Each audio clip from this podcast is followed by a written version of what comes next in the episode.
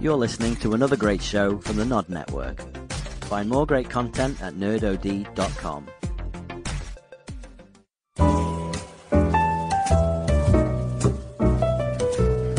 This is Whiskey and Words. I'm David Olson, and today I'm joined by author Simeon Smith.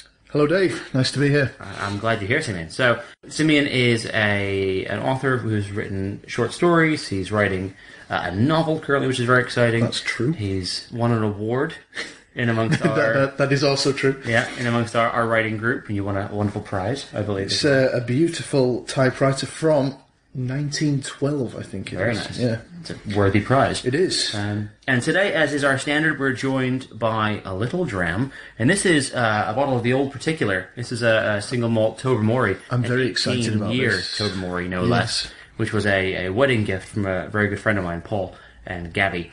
Uh, Thank you, and it Paul and Gabby. Uh, deliciously straw-colored and Mm. wonderful. So we will come to that. Let's not get ahead of ourselves because I'll be here all morning with it. Um, so welcome. talk Simeon. about that. Yeah, we'll talk about that. welcome, Simeon. You, you. um, you are uh, an author of many talents.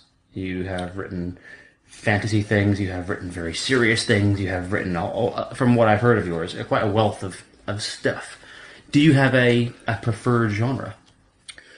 When I read, yes, um, I, I read lots. I like reading big, sweeping, epic fantasy or science fiction. Uh, you kind of typical geeky stuff, really. Um, I read Lord of the Rings when I was about nine years old, and my mum helped me through some of the more weird bits. But um, from that point on, I was hooked on the, the, the kind of imaginative tales in other worlds and um, you know, my I'm sure if you were ever to speak to my parents, they'd tell you that they would often try and get me to come for dinner, and I'd be stuck in a book, um, and you know they'd have to kind of more or less walk into my room and yank me out of it to get me to come down. Um, uh, and yeah, so ever since then, I've just been uh, fascinated by by that. Um, as for writing, um, well, for me, it's it's a bit strange. I was I was a bit put off by how good some of these people were at creating worlds, and and it's a bit intimidating when I I kind of read. Uh, my favourite author is a chap called Steven Erikson. He's a Canadian author, and he's written a a series that's. Um, I guess the best way to describe it is monstrous. It's absolutely huge, and um, he's created such a world that I, I look at it and go, I, I don't think I could do that.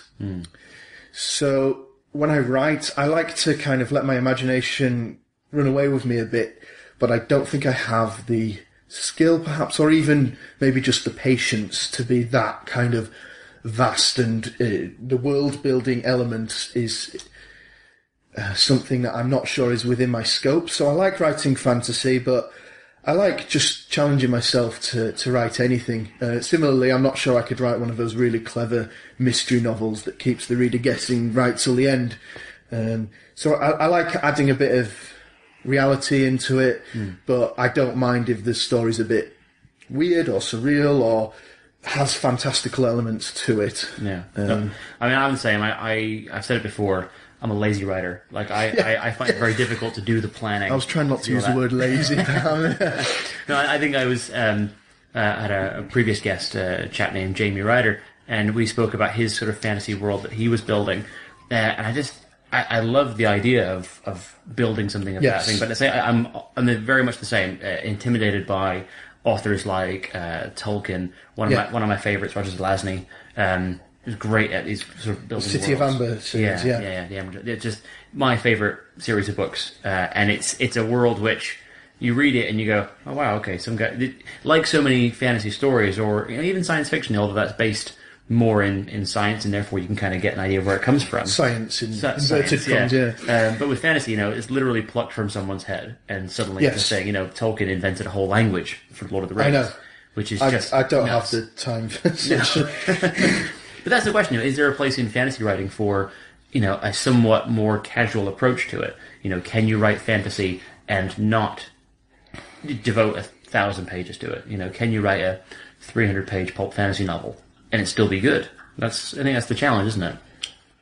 Well, um, that question reminds me of um, uh, a story I heard about a, a, an author called Jim Butcher. Um, he's created a, um, a series called the, the Dresden Novels, um, Okay, I've heard of which is about um, uh, a private detective in Chicago who is also a wizard. Some some people kind of say it's like the grown up Harry Potter books um, in in that um, you know. Uh, magic and the real world exist side by side, and most people don't know about it, but there's a few who do. And there's fairies and monsters and all sorts of things. Um, and you know, the, the main character is also called Harry, which is another Yeah. but that, that's kind of irrelevant, really. But um, but he he was once challenged by someone to create a, a, a fantasy series based on cliche and uh, make it good. And out of that, he created a six series um, uh, novels called the Codex Illyria or Illyria Codex, perhaps. And basically, the two cliches were Pokemon and the Lost Roman Legion. And uh, yeah, it sounds weird, but it's actually really good, and it's set in this world. And he basically said, "Right, challenge accepted," and he wrote it, and it's pretty good. Wow. It is quite pulpy. It's not like um, you know high literature by any stretch of the imagination, but to say that he kind of did it based on a bit of a challenge, I think there is place for it. I'm not sure of. I, I can't think of any other good ones that are kind of less than you know a few thousand pages long. It's, it's Um, always the thing is you I- I people get mean- put off of fantasy for that very reason because they're used Yeah. to seeing books that are huge, thick tomes. The ones that I read are, are pretty massive, um, you know, each with well over 100,000 words in, in every novel, and, you know, you're talking 10 novels each kind of thing. I mean, you look at what's happened with uh, The Song of Ice and Fire, which is now, of course, better known as Game of Thrones on TV. Um, I mean, I, I think that that got away with him, to be honest. with yeah. George R. R. Martin, the author there, I think he, um, it, it kind of lost his way because it, it became too big for him, too too much of an unwieldy beast, and and that's why it's taking him five plus years in between each each novel. So Yeah. um, I, I think you can do it, but I think you'd have to be a an author that's good at that Yeah. to do. I, I again, I don't I don't think I could do that. Maybe one day. Maybe both will. Well, you know, I am award winning, as I've mentioned. so maybe Well- it's me. Before we get into the first piece, let's have a little drink. Oh yes, Because this is this is the main reason I'm here. it is a wonderful little one here. Just a small one to begin with. I do like a good dram. Cheers. Chin chin. Oh my. Well, I don't want to talk about writing anymore. That's that's phenomenal. What was um yeah my when uh, Paul told me the story about this whiskey, he mentioned that he went into he was in a store uh, in Edinburgh, and they were looking at whiskeys for me because they knew I was into it. Uh, and he was talking to this guy at length about this particular bottle and what it, where it came from and its heritage and everything else and this whole elaborate tale. So by that point, Paul was was sold on it, and then he found the price tag. so and I- Yeah, that's the one thing that stops me from Yeah. having a. a um, I often pop into the whiskey shop in the centre of Manchester and I just chat with the guys there, and they're like, "Oh, great! Someone who knows about whiskey. I'm going to make a sale here." Uh, I think that the the cool thing with this bottle is it's a it's a Tobermory, and I was with a visiting Edinburgh. I was there with uh, with my wife, and we were with a, a friend's father, a chap named Alan, uh, a wonderful chap, and he put on he has a, a whiskey collection. He kind of he kind of inspired me a little bit, and he had a bottle of Tobermory, Yes. and I'd heard the stories about the Isle of Mull and where it's distilled and everything else. And he mentioned that they have a uh, the the used sort of uh, grain and and and they when they empty the, the distilling pots at the end, they feed all of that to the cows on the island. Yeah. And so the cows are always a little bit drunk, but also bet the milk it- tastes good. It infuses the milk with an essence of the whiskey. Nice. So they make a cheese uh, on the island with the milk from these cows, and they they sell it there to go along with the whiskey. Apparently, it pairs beautifully because it's very similar. Yeah. And he told us a story while he poured me a small measure of it, and then produced that cheese with crackers to snack on.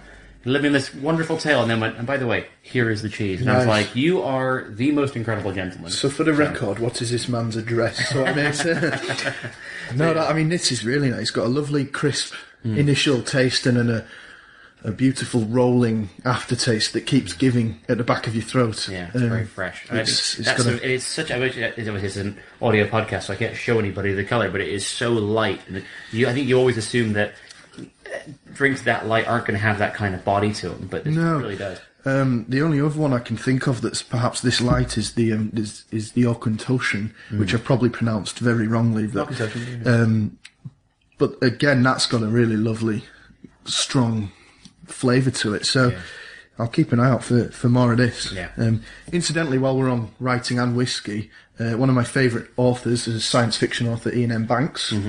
Um, he's written a book about whiskey called Raw Spirit. and it's it's brilliant because it's just him travelling around Scotland, going to different whiskey distilleries that his publishing company paid for. So, if I'm to ever become a famous author, that is uh, Living the dream. My my aim, yes. Living the dream. yeah, So, um, so you've got two things to read for us today. I do. You've got two separate pieces.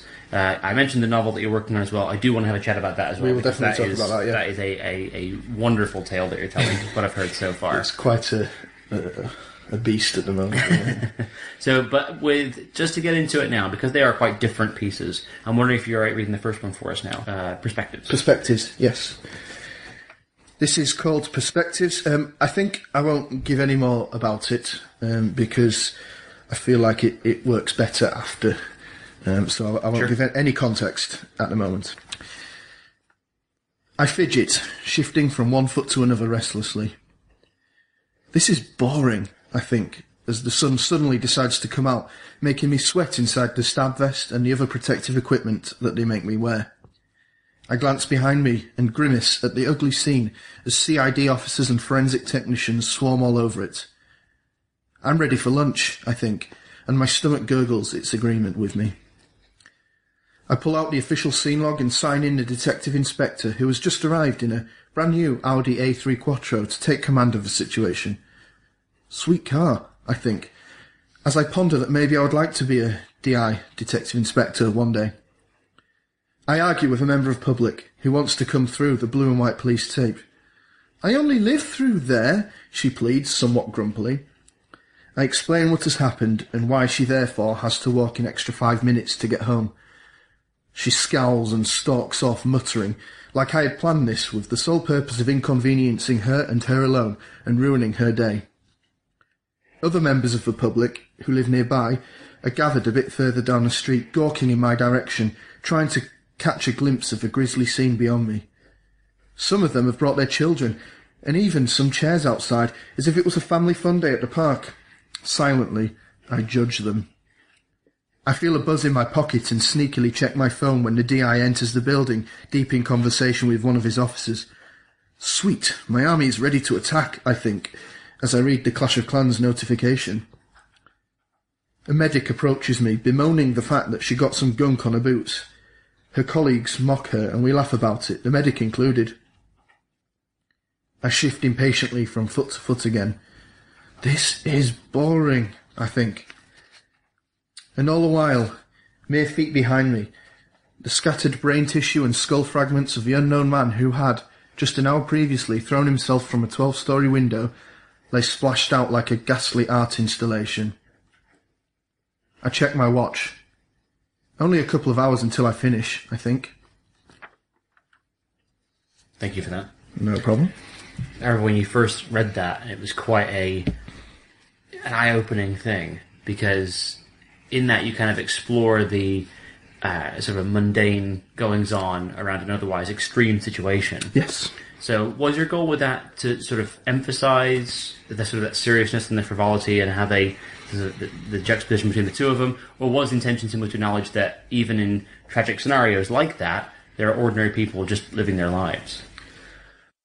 Well, is it a bit of a cop out to say both? I mean, uh, the main the main reason I wrote that was um, because that, that it's a true story, um, and I think for me because it was such a nasty incident, I wanted to get some.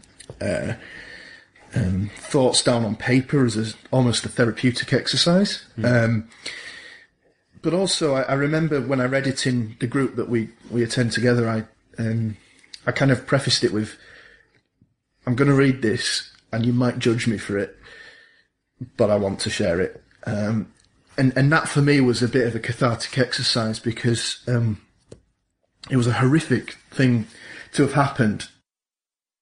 And, and when I close my eyes sometimes I can still see this, this dead man and it's, and it, it was part of my job at the time, you know, in uh, working for the police. And and yeah, I, I think the main thing was to kind of justify, like, I'm stood there at this grisly suicide, um, and there was literally kind of bits of brain and skull and everything everywhere, and it was it was just horrible. And my thoughts were not with this poor man; they were just kind of wandering because I, I had to stand there and sign people in and make sure no members of the public were gaining access because everything's got to be investigated and, and such like. And I was like, oh, I'm bored.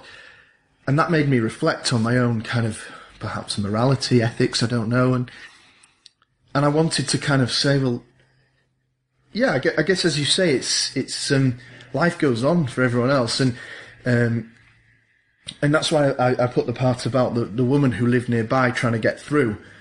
And she was kind of a bit um, uh, inconvenienced, and I was annoyed with her for thinking that. And then I th- kind of thought, well, how am I any different? And yeah. so there's a, there's a lot going. It, there was a lot going on in, in, my head when I wrote that. It, it was. It was a case of I, I wanted to show people kind of what we deal with because a lot of people don't quite know sometimes how weird and surreal a job can be. Because I saw um, the face of this man, right and and my mind just went, "That's not real." That's you know, like it didn't look like a human anymore. Right, okay. Um, and I don't want to go into too much of, the, well, of course, the, gruesome details, but and it, it, was more like a kind of I don't I, I can't really describe it, but it yeah. was it was like I was detached from it, and it was just like it wasn't human anymore. Right. Um, and and I think that's a coping mechanism of the brain. Yeah. Um, and it was quite a shocking sight, and for me, I just, um, I was quite glad of it. Um, but then I thought, well, am I an awful person? Am I horrible that I, I don't feel more kind of disturbed? I didn't, it didn't make me want to retch. I mean, I mentioned in that piece I just read, you know, I was thinking about lunch. Yeah. Um, and, um, I remember speaking to my mum about it and she was like, oh, I hope you're not desensitized to violence. And, and I don't think I am because I, you know, I still feel, um, for the family of this man. Mm-hmm. Um, I don't know if he had any because at the time we didn't know who it was. I think they later found out who he was, yeah. um, but I didn't know him. I didn't, um, never had any dealings with him through the job. I didn't know why he'd chosen to end his life like that. Um, so you're right. It's coping, isn't it? Yeah. Anybody who works in a job where you deal with extreme circumstances, you either take all of those on and it destroys you. Yeah. Or you find a way to deflect that so you exactly. Don't, yeah. Um, and uh, I think you find that people who work in emergency services or the army often develop quite a quite a dark sense of humour, really. Yeah. And, and and I see that as actually quite a good thing. And I say, well, if you didn't laugh, you'd cry. Yeah. Uh, and if you start getting depressed and built up inside about it, you might turn to drink. You might turn to anything else to try and cope and and, and there are some really unhealthy routes out of that. And for me, I, I wrote about it, I shared it, and um, no one kind of looked at me in disgust and, you know, how could you, you evil person? And, uh, whether they're silently thinking that, I don't know, but, um, you know, yeah. uh, I, sure. I'm it, it, it, felt good to write it, and um, um, I think it helped me. Yeah. So, uh, and if it did, that's the important thing, right? Yeah, yeah, and and I don't feel like my, my life has been adversely infected uh, affected by this um, this incident, and um, I, you know I move on, and I've got a good group around me for when things do get tough like that. So I, I don't feel like it's a, a horrendous thing, but I, am glad I wrote it because it it just helped me sort my head out a bit. It helps you deal with, it, isn't it? you get you get like a million and one thoughts in a situation like this, and. Um, no, I, I like that you addressed it in a very mundane, everyday way. It was just this is what you were thinking at the time. Yeah. Um, I mean, you mentioned was you working with the police, so that's it's quite a serious day job to have. It can you be. know, do you apart from this incident, which of course was more cathartic than anything else, but do you do you find you can draw inspiration from it when you write, or or do you think that turning to the page is more of a way of escaping the seriousness of that? Um, yeah, I, I think um, I think it is. It's a form of escapism for me, really. Um, I like, um, as I, have mentioned earlier, I, I, I read fantasy, and, and, that for me is quite an escapist thing. I have been you know, I thought, oh, it's just made up nonsense, you know. But I like, you know, disappearing into another world almost. Um, and and you know, some of the guys in our group they write quite real things, and um, and for them, I, I imagine um, is quite a, you know, for them that's a way of sorting their own thoughts and feelings out in their life, and and that's great. But for me, I like kind of the more bizarre, otherworldly aspect of things. Um, I imagine um, there's there's a lot going on in the police that I could draw inspiration from, but um, I'm just trying to think now. There's there's not much that I've written that's kind of necessarily police based or Yeah. based on incidents that have happened to me, except for this this one particular one, and and um, you don't come across really extreme situations like that on a day to day basis. Really, I mean, if you watch cop shows on TV, that's all they show, but the amount of hours they film where not much else is happening is quite um, quite large compared to the amount that where they get some you know what we call sexy policing you know booting doors in and you know scrapping with people and car chases and stuff you know. Those are those, those happen and they happen quite a lot and and and this death um, that I went to I think it was probably only the third or fourth death that I've been to in in the police, and so it's not like it's it's every day, and that's why I think for that one because it was a bit more extreme. That's why I did it, but. Day to day policing, no, I, don't- I, I wouldn't say I draw inspiration from it. I like writing something that's a bit Far, far out. Yeah, yeah. Um, And and I've always had a big imagination, as I've mentioned, and I, I like kind of. I mean, I'm quite a silly person, and um, a lot of the writing prompts we do in group, as you know, end up being quite funny or ridiculous, really. Um, and, and and for me, again, maybe that's that's part of my coping mechanism. I don't know. Uh, my, my mum's told me that I've always been silly, so that's just probably me. Yeah. Well, I mean, and from that as well, the the next piece that you have to read, it is it's very very different to the last one. It's very far and away from that. I can imagine it's not drawn from any of those experiences No, there. not at all. Um, but it's one that I like very much. And if I'm right in thinking, this is the one that you won your typewriter with. This is right? is my entry to the typewriter competition. your, yes, your award-winning piece. yeah, yeah. Um, if people want autographs on me, please get in touch. Um, so I'm wondering if you wouldn't mind sharing that with us now. absolutely. So this is the piece I entered. Um, the competition was you just had to include a typewriter somehow. Um, and, and that was about uh, the remit we were given. Uh, I think there was a word limit, five to ten thousand words. Uh, I won't be reading the full thing. You'll be very pleased to know. I called mine the blank page. Gladys Wainwright sat before her typewriter, her aching fingers trembling slightly as she paused them above the worn keys, hovering with a quiver as she decided what she wanted to write. Eventually, with a sigh, she put them down on the sparse desk in front of her. It was no good. The arthritis had become too much for her, and besides, she felt hollow, like she had nothing left in her to pour out onto the page through this beautiful machine. The blank page stared at her balefully, accusing her. She defiantly glared back at it, as if by winning this standoff, the words would somehow come onto the page. The words she knew that were in her, somewhere. She just needed to get the words out there and onto this blank page. She knew that if she could get one more story onto this blank page, her problems would be temporarily abated, and her growing sense of being gone and nearly forgotten would be vanquished. Somehow, the blank page got blanker, and still her brain stubbornly refused to give her the words that were apparently locked up tightly inside. Wistfully, she thought back to her younger days. Using this typewriter, she had caused her adoring readers to laugh and cry, gasp with shock and scream with horror. For decades, she had written stories that had entertained thousands and caused her to rise to the top of society. Her romances, the much-loved Tom Rowe stories, had seen women by the hundreds flock to bookstores to eagerly grab the latest instalment. Her action and adventure novels, written under the nom de guerre, uh, Grant Rockman, for what man would buy an adventure novel with the name Gladys on the front?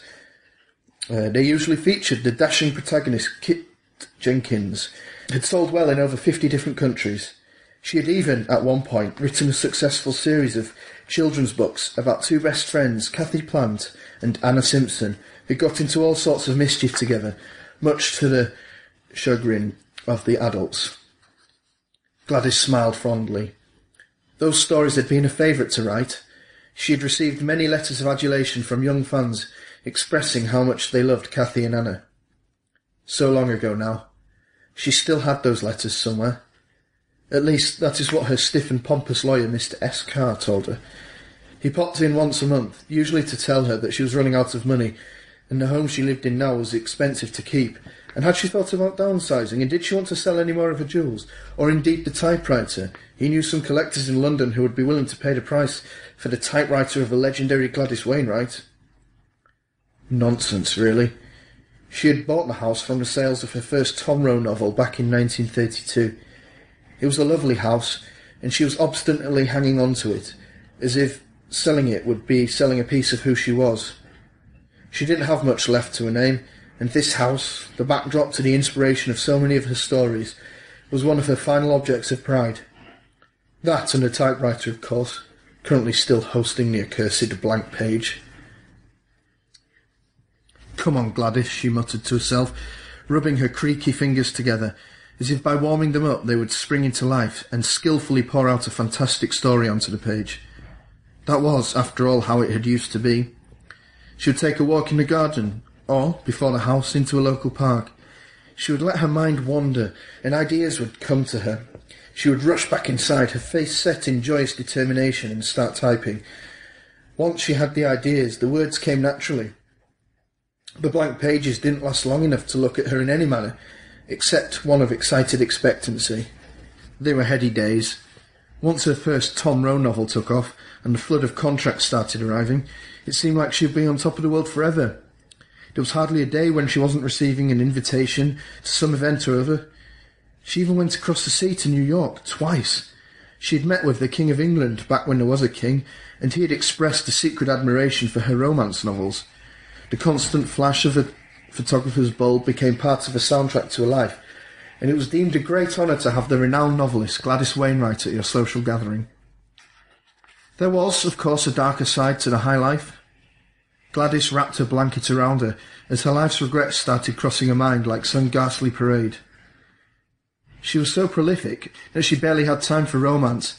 Her first husband, Reginald Olson, had left her for an American heiress, claiming that she wasn't giving him enough in their marriage. She barely noticed.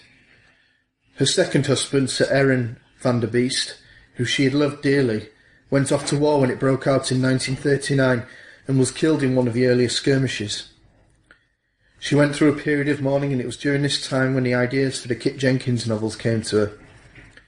She chuckled slightly as she recalled her first newspaper reviews of her first such novel. Gladys Wainwright shows a darker side, proclaimed one.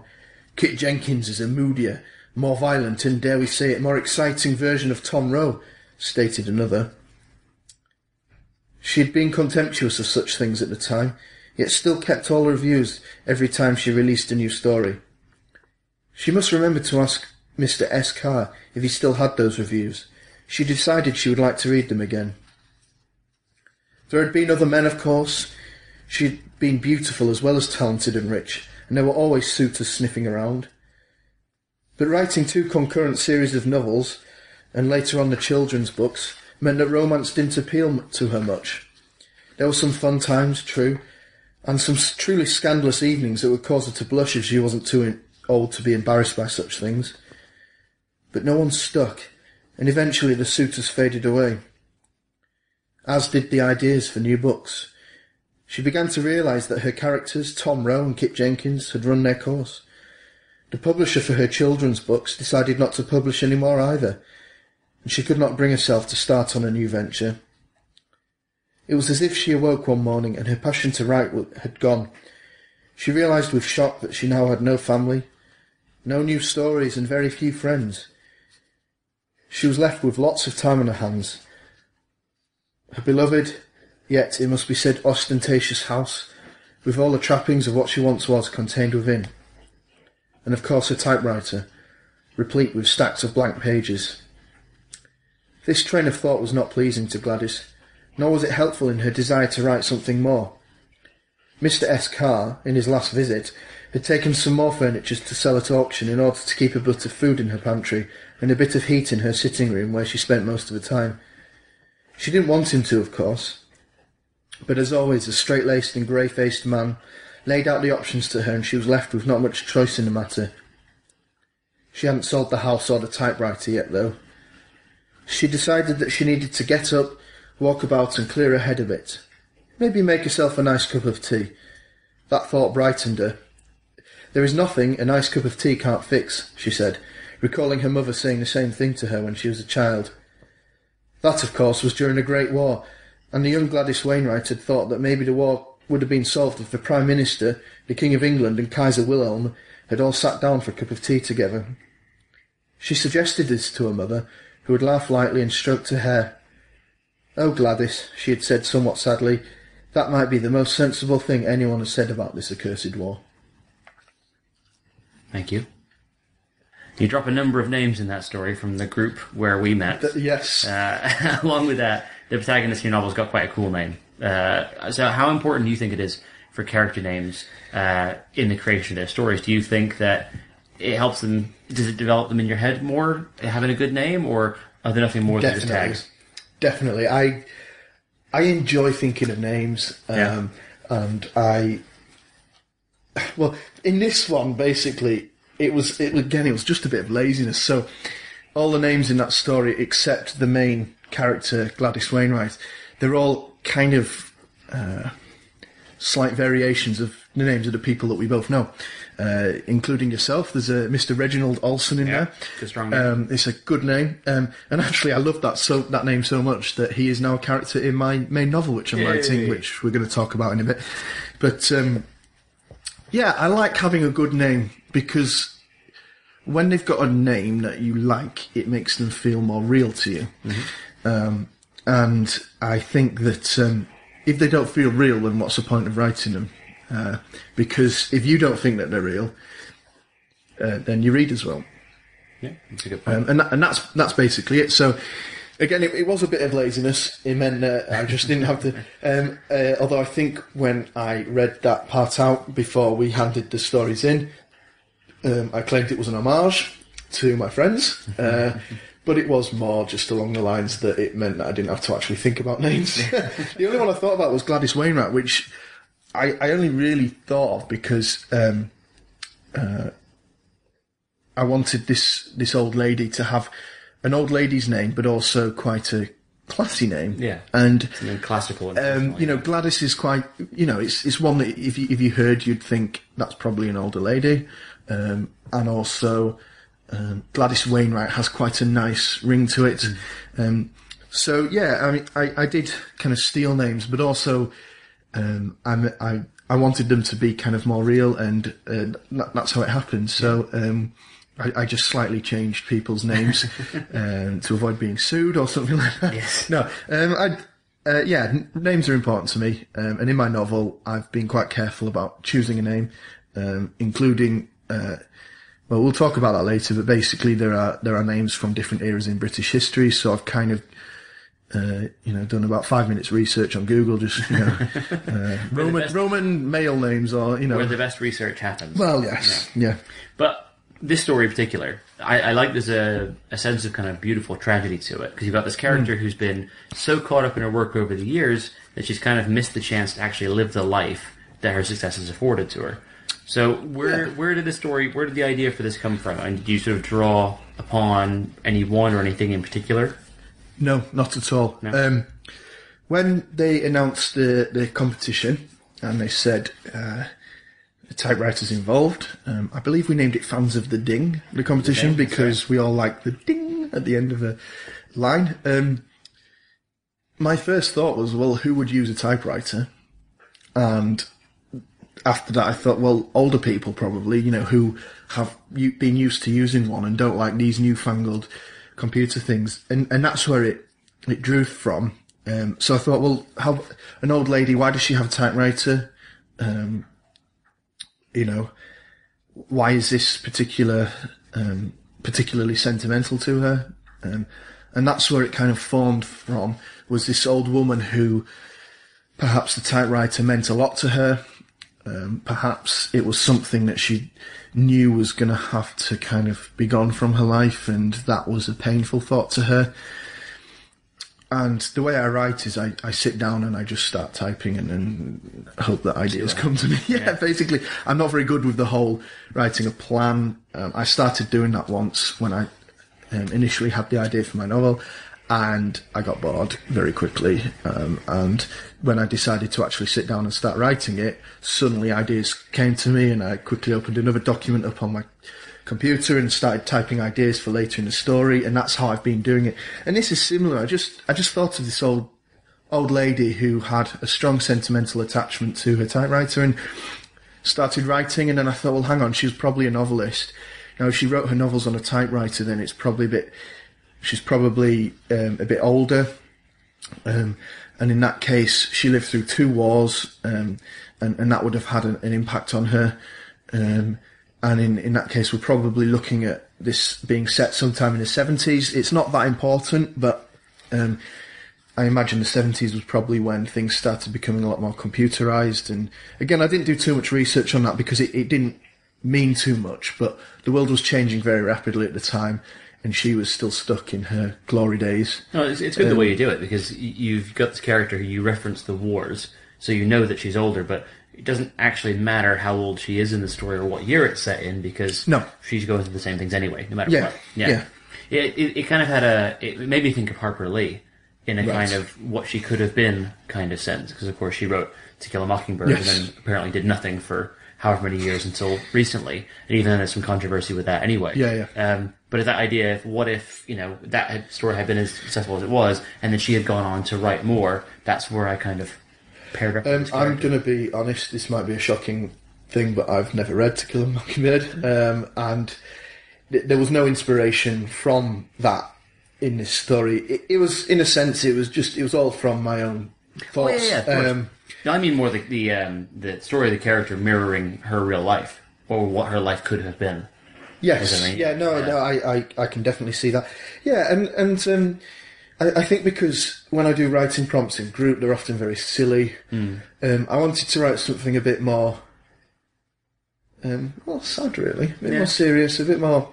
Um, you know, I wanted people to be a bit touched by this this woman. Like she's had a good life, you know, not not necessarily had the most um, you know glorious life in in many of her ways, and and perhaps her reflecting on her two husbands and other lovers that have come along and been and gone. You know, maybe she feels regret that she didn't put more into her relationships instead of her her writing, and especially now that there's no more writing to come and.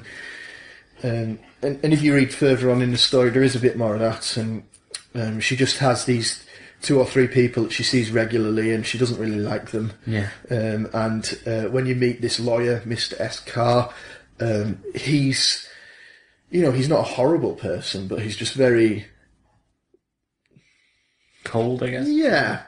He's he's not very empathetic to her, and he just he's got a job to do. Yeah. And um, to him, well, selling everything and moving to a smaller place, well, it makes economic sense. So why are you not doing this, you Yeah. foolish? woman? But she's the emotional side. She's you know. Well, that I mean, what you read there, that was a couple thousand words, wasn't it? What kind of length is the total story? Uh, I think it, it ended up being about six and a half. Oh, wow. um, to, I can't remember to be honest. Because Um, the weird thing is, I mean, knowing that it's a longer story, I feel that that works quite nicely as a self-contained story the way you've read it. But knowing that there's potentially three or four times as much of that, of you know, Yeah. building that up is quite nice to know. I think. Yeah, um, I mean, uh, that's nothing to do with the fact that there was a um, a word limit on it.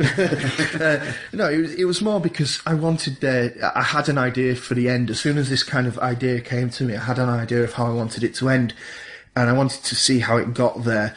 Um, and so there's a lot more kind of reflection on her past um, throughout it, mixed with these people that she sees on a regular basis, um, and the decision she has to make about, you know, should she sell this house and the typewriter.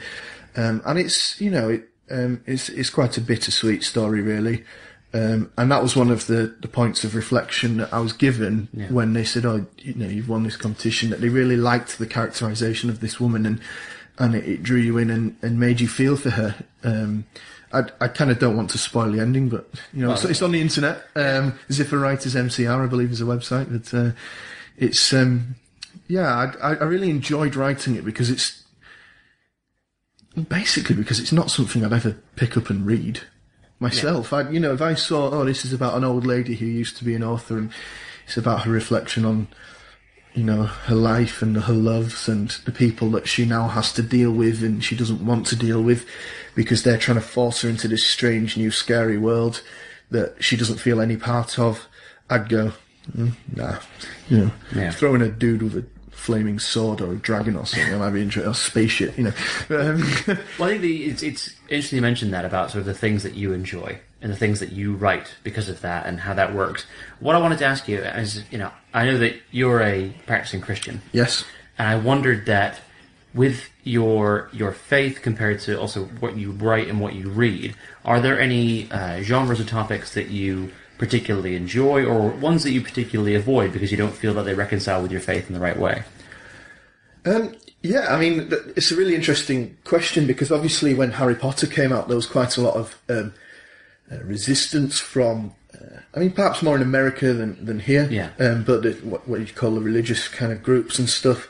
Um, and I read fantasy. I read stuff about, you know, people using magic and, and in some of these stories they have demons and monsters and who knows what else. Um, and I know a lot of people would say, well, you know, should you be reading that because you know, the, in the Bible it talks about uh, demonic this, that, and the other, and, and witchcraft is seen as a as a sin, um, and it's it's frowned upon and such like. And so I can understand where they're coming from.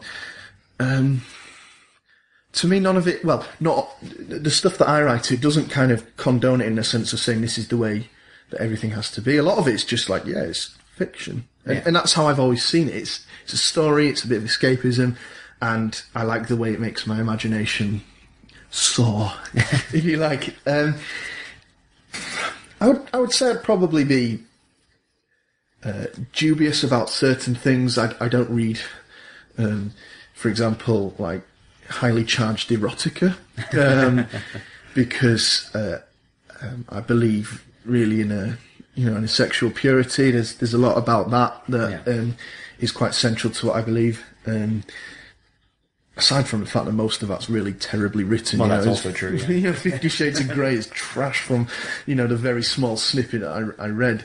Um, Sadly, well selling track. well, yeah, I mean, maybe I should start writing that and just become famous, you Yeah, know, and yeah. become rich. Shortcut Um, to the top. well, yeah, and then I can afford all more of this whiskey. But um, you know, it, that I would just kind of say that I take it on a case by case basis. Really, I mean, um, I, I don't personally have any kind of um, thoughts on. Oh well, I should avoid this particular style of books, or you know, there might be authors that I might go. Well, actually, I don't. Something doesn't feel right to me in that, and I, I would avoid them. But generally I, I, I read because it's a pleasurable thing. I don't read any. If, if I start reading a book and it's I'm not enjoying it, I'll just put it down. I've got no. Yeah. Got, um, but that's more of just a taste thing rather than a, a faith thing. Um, you know, and, and I've had this discussion with people before, and they go. It, I mean, I, I, for example, I listen to heavy metal as well. Yeah. And people go, well, should you be listening to stuff that's full of anger and hate? And you know, some of the, some of the particular bands and stuff are all like, oh, hail Satan, and I avoid those bands. Um, and again, it's a case by case basis. I, I just sometimes I think, well, I like to enjoy what I enjoy, and if something feels wrong to me, I'll I'll put it to one side and avoid it. Well, there's a certain morality side, isn't it? It's I, I mean, when I write, um, especially when I write a bit more seriously, I mean, the writing prompts we do in group are always just a bit silly and a bit fun. But um, the novel I'm writing now, um, I'm trying not to. Um, the, the, the guy that is the main character, he's quite an immoral person, but I'm trying to make it written in a way that I, I'm not saying I condone this behaviour. Yeah. You know, and um, I always like to put a bit of hope in my stuff because I believe that there's hope for everyone. I believe in um, the power of redemption, and, and I wouldn't want to write something that's so bleak that people go, "Wow, this guy doesn't believe that there's any kind of restoration or redemption." Yeah. And, and, and that's kind of where I go with it. And again, I wouldn't, you know, I wouldn't put in a steamy sex scene, and I'm, I'm not going to shy away from it because it happens, and I, I think um, people who kind of go. "Oh, Children and or you know you shouldn't be having anything to do with it are kind of a bit delusional in some ways, you know.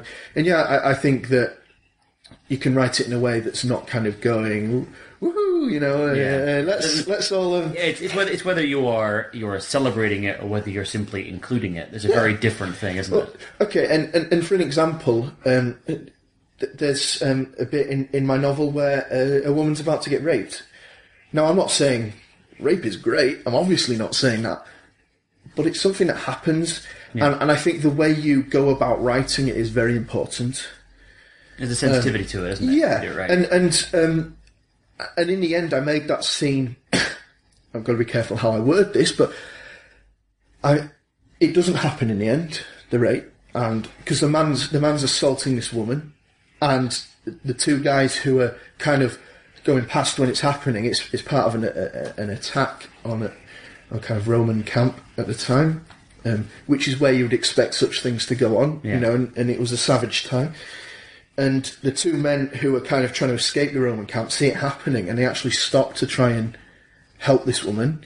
Um, and I've added, I've added a slight sense of comic relief in it, in that the main character, who who you, is firmly established by this point as being a bit of an idiot, he goes to try and save this woman despite not knowing how to fight and being an idiot.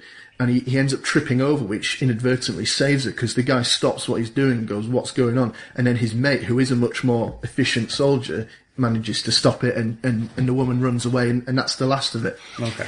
So, um, you know, obviously it's something that you've got to take seriously um, and have a sensitivity, as you said, and and that would be included for anything I think that I write, and Yeah. and, and I wouldn't want people to think, oh, this guy thinks that rape's a joke, or this guy is saying, you know, be as sexually promiscuous as you want, Yeah. because that's not what I believe. Um, but I'm not going to shy away from anything that I want to include in the story because I think it will develop the characters or the plot or anything like that. And I know there are authors, especially fantasy authors, who go, well, this is a gritty world and rape here, rape there, or, you know, let's throw as much sex in as we can because it's, you know, the, and I, I d- I don't really agree with that. Um, Yeah. Whether that's from a religious thing or just from the point of view that actually I think you're doing it to cause shock. Yeah. And, and Yeah, make yeah. yourself seem edgy. And, and that's not anything to do with religion. That's just a bit like pathetic, Yeah, in yeah, my yeah. opinion. You Yeah, know, of and, course, you know, yeah. other people differ and that's, that's fine. Yeah. I mean, you mentioned there uh, about the novel, a bit Yes. more about it as well. And I, we talked before about names and what they come from and, and what sort of what benefit they have to you. And I think that the the novel that you're working on is a fantastic title. Uh, well, yeah. big fan of titles, as I've said before, uh, and also great name. So, would you mind sharing the title of your novel with us? Right. The novel is called The Perambulations of Mr. Jeremy Pentwhistle, Esquire. And it was the title that came to me kind of as the idea formed, and I thought, well, I've got to write this now. It was almost like, well, Yeah. you know, with such a good title, When you get an it deserves that to be written. like, yeah, have to do this now. yeah, yeah. definitely. Um, I think that although although we're not sharing that story today, would you mind giving the readers a little synopsis, a little brief tagline for it? Okay. Um, so it's about this chap, Jeremy Pentwhistle. I've already mentioned he's a bit of an immoral fop. He lives in sometime in the middle of the 1800s, um, in this kind of the heart of uh, England. He's from a very wealthy family. His father's a politician in London, um, and he basically he lives in the country estate by himself and fritters his family's money away really um, with wild parties and just living the kind of uh, excessive lifestyle. You know, he likes his alcohol and he likes creating drinks. And his parties are kind of famous across the county. I've kind of set it somewhere around Oxfordshire, you know. So he lives in a nice town um, on the outskirts of this nice town. He's got loads of money and he's got no kind of morals or restrictions on him because his mother died when he was young and his father didn't care. So he kind of just lives the life that he wants to live without consequences because he's rich and uh, single. And then one day when he's trying to create this new uh, drink for the next party that he's having, um, he accidentally creates a drink that sends him back in time. yeah. Um, so basically, he he hiccups through time, um, and there's a. I've kind of split the book up into parts where with however many chapters in each part, and in between each part there is um, just a very short section called Jeremy gets the hiccups, um, and so he kind of hiccups into different places. So. Uh, you just see a very brief period where he hiccups and he's in, you know, a Viking feasting hall, and then he hiccups again. He's on a road and someone nearly runs him over with a horse, and then he hiccups again and ends up in um, this Roman legion. And he doesn't know how he got there. but because he's a bit of a stiff upper lip English gentleman, and you know, and also kind of an unthinking, clumsy fool, he just kind of gets on with it without Yeah. thinking too much about. He's like, oh, I'm here. How do I get back? You know, it doesn't occur to him that it's the drink that's done it. It doesn't Yeah. occur to, him. and so he ends up with this Roman legionary who is assigned to look after him and then the story develops from there. And so the aim is that he's going to end up in a couple more times. Um, I've got the last line of the, the book in my head. I don't know how it's going to get there yet because, as I said earlier, I write and ideas come to me. I've got two documents on the go. One of them's the the, the book itself, and the other one's a um, notes page with people's names on and stuff, so don't use the same name twice. Reginald Olson is Yep. now a, a character in it, and I, I did actually ask you for permission because I kind of nicked your name for it in the original um, thing. But um, he's yeah, he, he's he's quite. A, I like writing him. Um, so I I've just quite enjoyed kind of being a bit silly with it. Um, so um, I finished now the section where he's in the Roman times and he's he's now currently on a pirate ship, um, and I'm just enjoying writing it. Um, And I think from what I've heard you read about it, I re- from it rather, I really enjoy that element of the character where he doesn't really care where he is. He just kind of wants to get home. Yeah. And it's, I, I, you know, you could have a whole book about his reaction to suddenly being in the midst of a Roman Yeah. legion, but you don't, and he's just there, and he goes, okay, how do I deal with this now? And I like that about this character. Well, one of the um, kind of commanders of the Roman legion asks him, like, you know, are you, um, are you a messenger from the gods? And he goes, yeah, probably. um, you know, and, and that's why they keep him alive, just in case he is. You Just know, in case. Um, and and and then uh, when he next hiccups, because they drink the drink again, but he takes two people with him.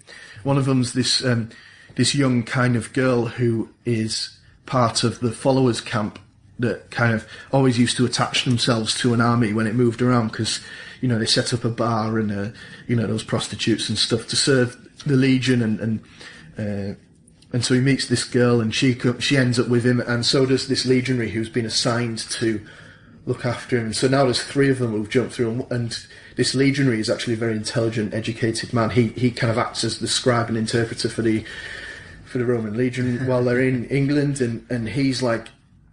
I I think we might have travelled through time. He's like, "Oh, don't be ridiculous," even though it's quite obvious. Quite what, obviously that's what yeah, happened, Um, so that's kind of where I'm up to now. Um, and there's kind of interspersing bits with hi you know his friends back at home, um, and I'm just enjoying writing it. I mean, my, my job's kind the- of that's the- taking up a lot of time at the moment, but That's the best thing, isn't it? If you can enjoy what you're writing, Yeah. it doesn't really matter what it is or what the end product is or where it goes. If you enjoy it, Yeah. that's that's the the part that matters. yeah, I mean, as long as I get a multi-million pound film deal out of it, that's all I'm looking yeah, for. Yeah, of course. no, I mean, on, on that, the, the question I, I generally ask, which is, I've I've heard you read shorter stories. I've heard you read little bits here. You work on this novel here. Which is your preferred medium? What which do you like the most to write? That's a difficult question because I absolutely love um, when we meet in our writing group doing the writing prompts. It's my favourite part of the evening because there's a kind of a pressure uh, to kind of get this story in 15 minutes based on something you've only just seen, you know, Yeah. two minutes previously. And to pour your imagination out and go, "Ah," you know, and then suddenly it's you've got a story or at least the beginnings of one. I love that. That's fantastic but I generally read massive stories, and I'm just enjoying having a bit of space to kind of. I, I know that you, you, you know, your your books, if, if it's your stories, if there's like two thousand words in it, that's a long one. Yep, Um, that's right. I mean, when I was home over Christmas, I wrote two thousand words in about an hour and a half. Show Um, off. because because the, the ideas were coming to me and I just kind of Yeah. did it and and that for me is I, I like that and and also when I write um, I tend to waffle and obviously when I start editing the book when it's finished I'm going to have to kind of trim it a bit Yeah, um, but I mean I'm enjoying kind of having a bit of space to explore things and room to grow. yeah, and you know, I, I've written bits in the novel which I, I look at and go, mm, no, um, and I can delete them or alter them as necessary. But it's it's fun uh, Yeah. having that. So I think that's probably what I enjoy more because that's what I read, and I don't think I could ever write one of these kind of you know half a million half a million word you know, No, definitely epics. No. Um, because I feel like with the kind of patience and attention span I have, I, I wouldn't actually ever finish it. so I'm kind of, a, I've got a, an, an aim of where I want this book to go, and I do want to finish it. I'm actually really determined to finish it. I've started things before and then just kind of lost interest, but this one, it's quite constantly in my mind about where I want to take it and stuff. So we'll see how long it is at the end of it, but um, I, I'm I'm enjoying kind of writing a novel because everyone Yeah. has, they, they- you know, there's the old cliche everyone's got a novel in them, and, and I'm actually getting mine down on paper at the moment, Yeah. and and, and I, I I've just I'm having fun with it. and I am very much looking forward to reading it in its entirety because it is, from what I have heard so far, it is a lot of fun. And I think Yeah. that you, you just there are so many serious stories out there addressing social commentary and all the rest of it, and those are necessary too. Oh, But yeah. every once in a while, you want to pick up a book and you want to have a good time with Yeah, it. I And I, mean- think your book is going to be that. If, if you want my social commentary, add me on Facebook because I'm always posting stuff about Trump and Brexit and all these other nonsense Oh, things yeah. going on. But um, you know, I, I don't want to add that to my story. I mean, I like reading for the sake of enjoying yourself and you know a bit of escapism. So that's what I want my book to be. And I hope it will be. I, know hope so too. I've got an aim. I've got you know my aim is to have something down in its entirety by the first of May this year. I can't remember where that date came from, but basically that in my head that's when I want to have it finished by. So Uh-huh. better get typing. Absolute best of luck with that. Thank you. I want to say a big thank you, Simeon, for being here today. Uh, I have absolutely enjoyed it. It's my pleasure. Thank you. I've very much enjoyed your stories. Uh, you can find Simeon on Twitter, uh, twitter.com slash sim of the north. Sim of the North. Sim yes. of the North. So check him out. I'm sure he'll share his writings with you if you ask him nicely. Oh, Uh, absolutely. I also want to thank uh, Donald Laing's Old Particular, the 18 year Tobermory, because Oh, it is. I am wonderful. stealing that when you uh, Nope. distracted. Nope, it is mine. Thank you. um, but other than that, it's been a great time. Thank you. Yes. Uh, and I hope everyone out there has enjoyed hearing the stories. And we will see you all again next time.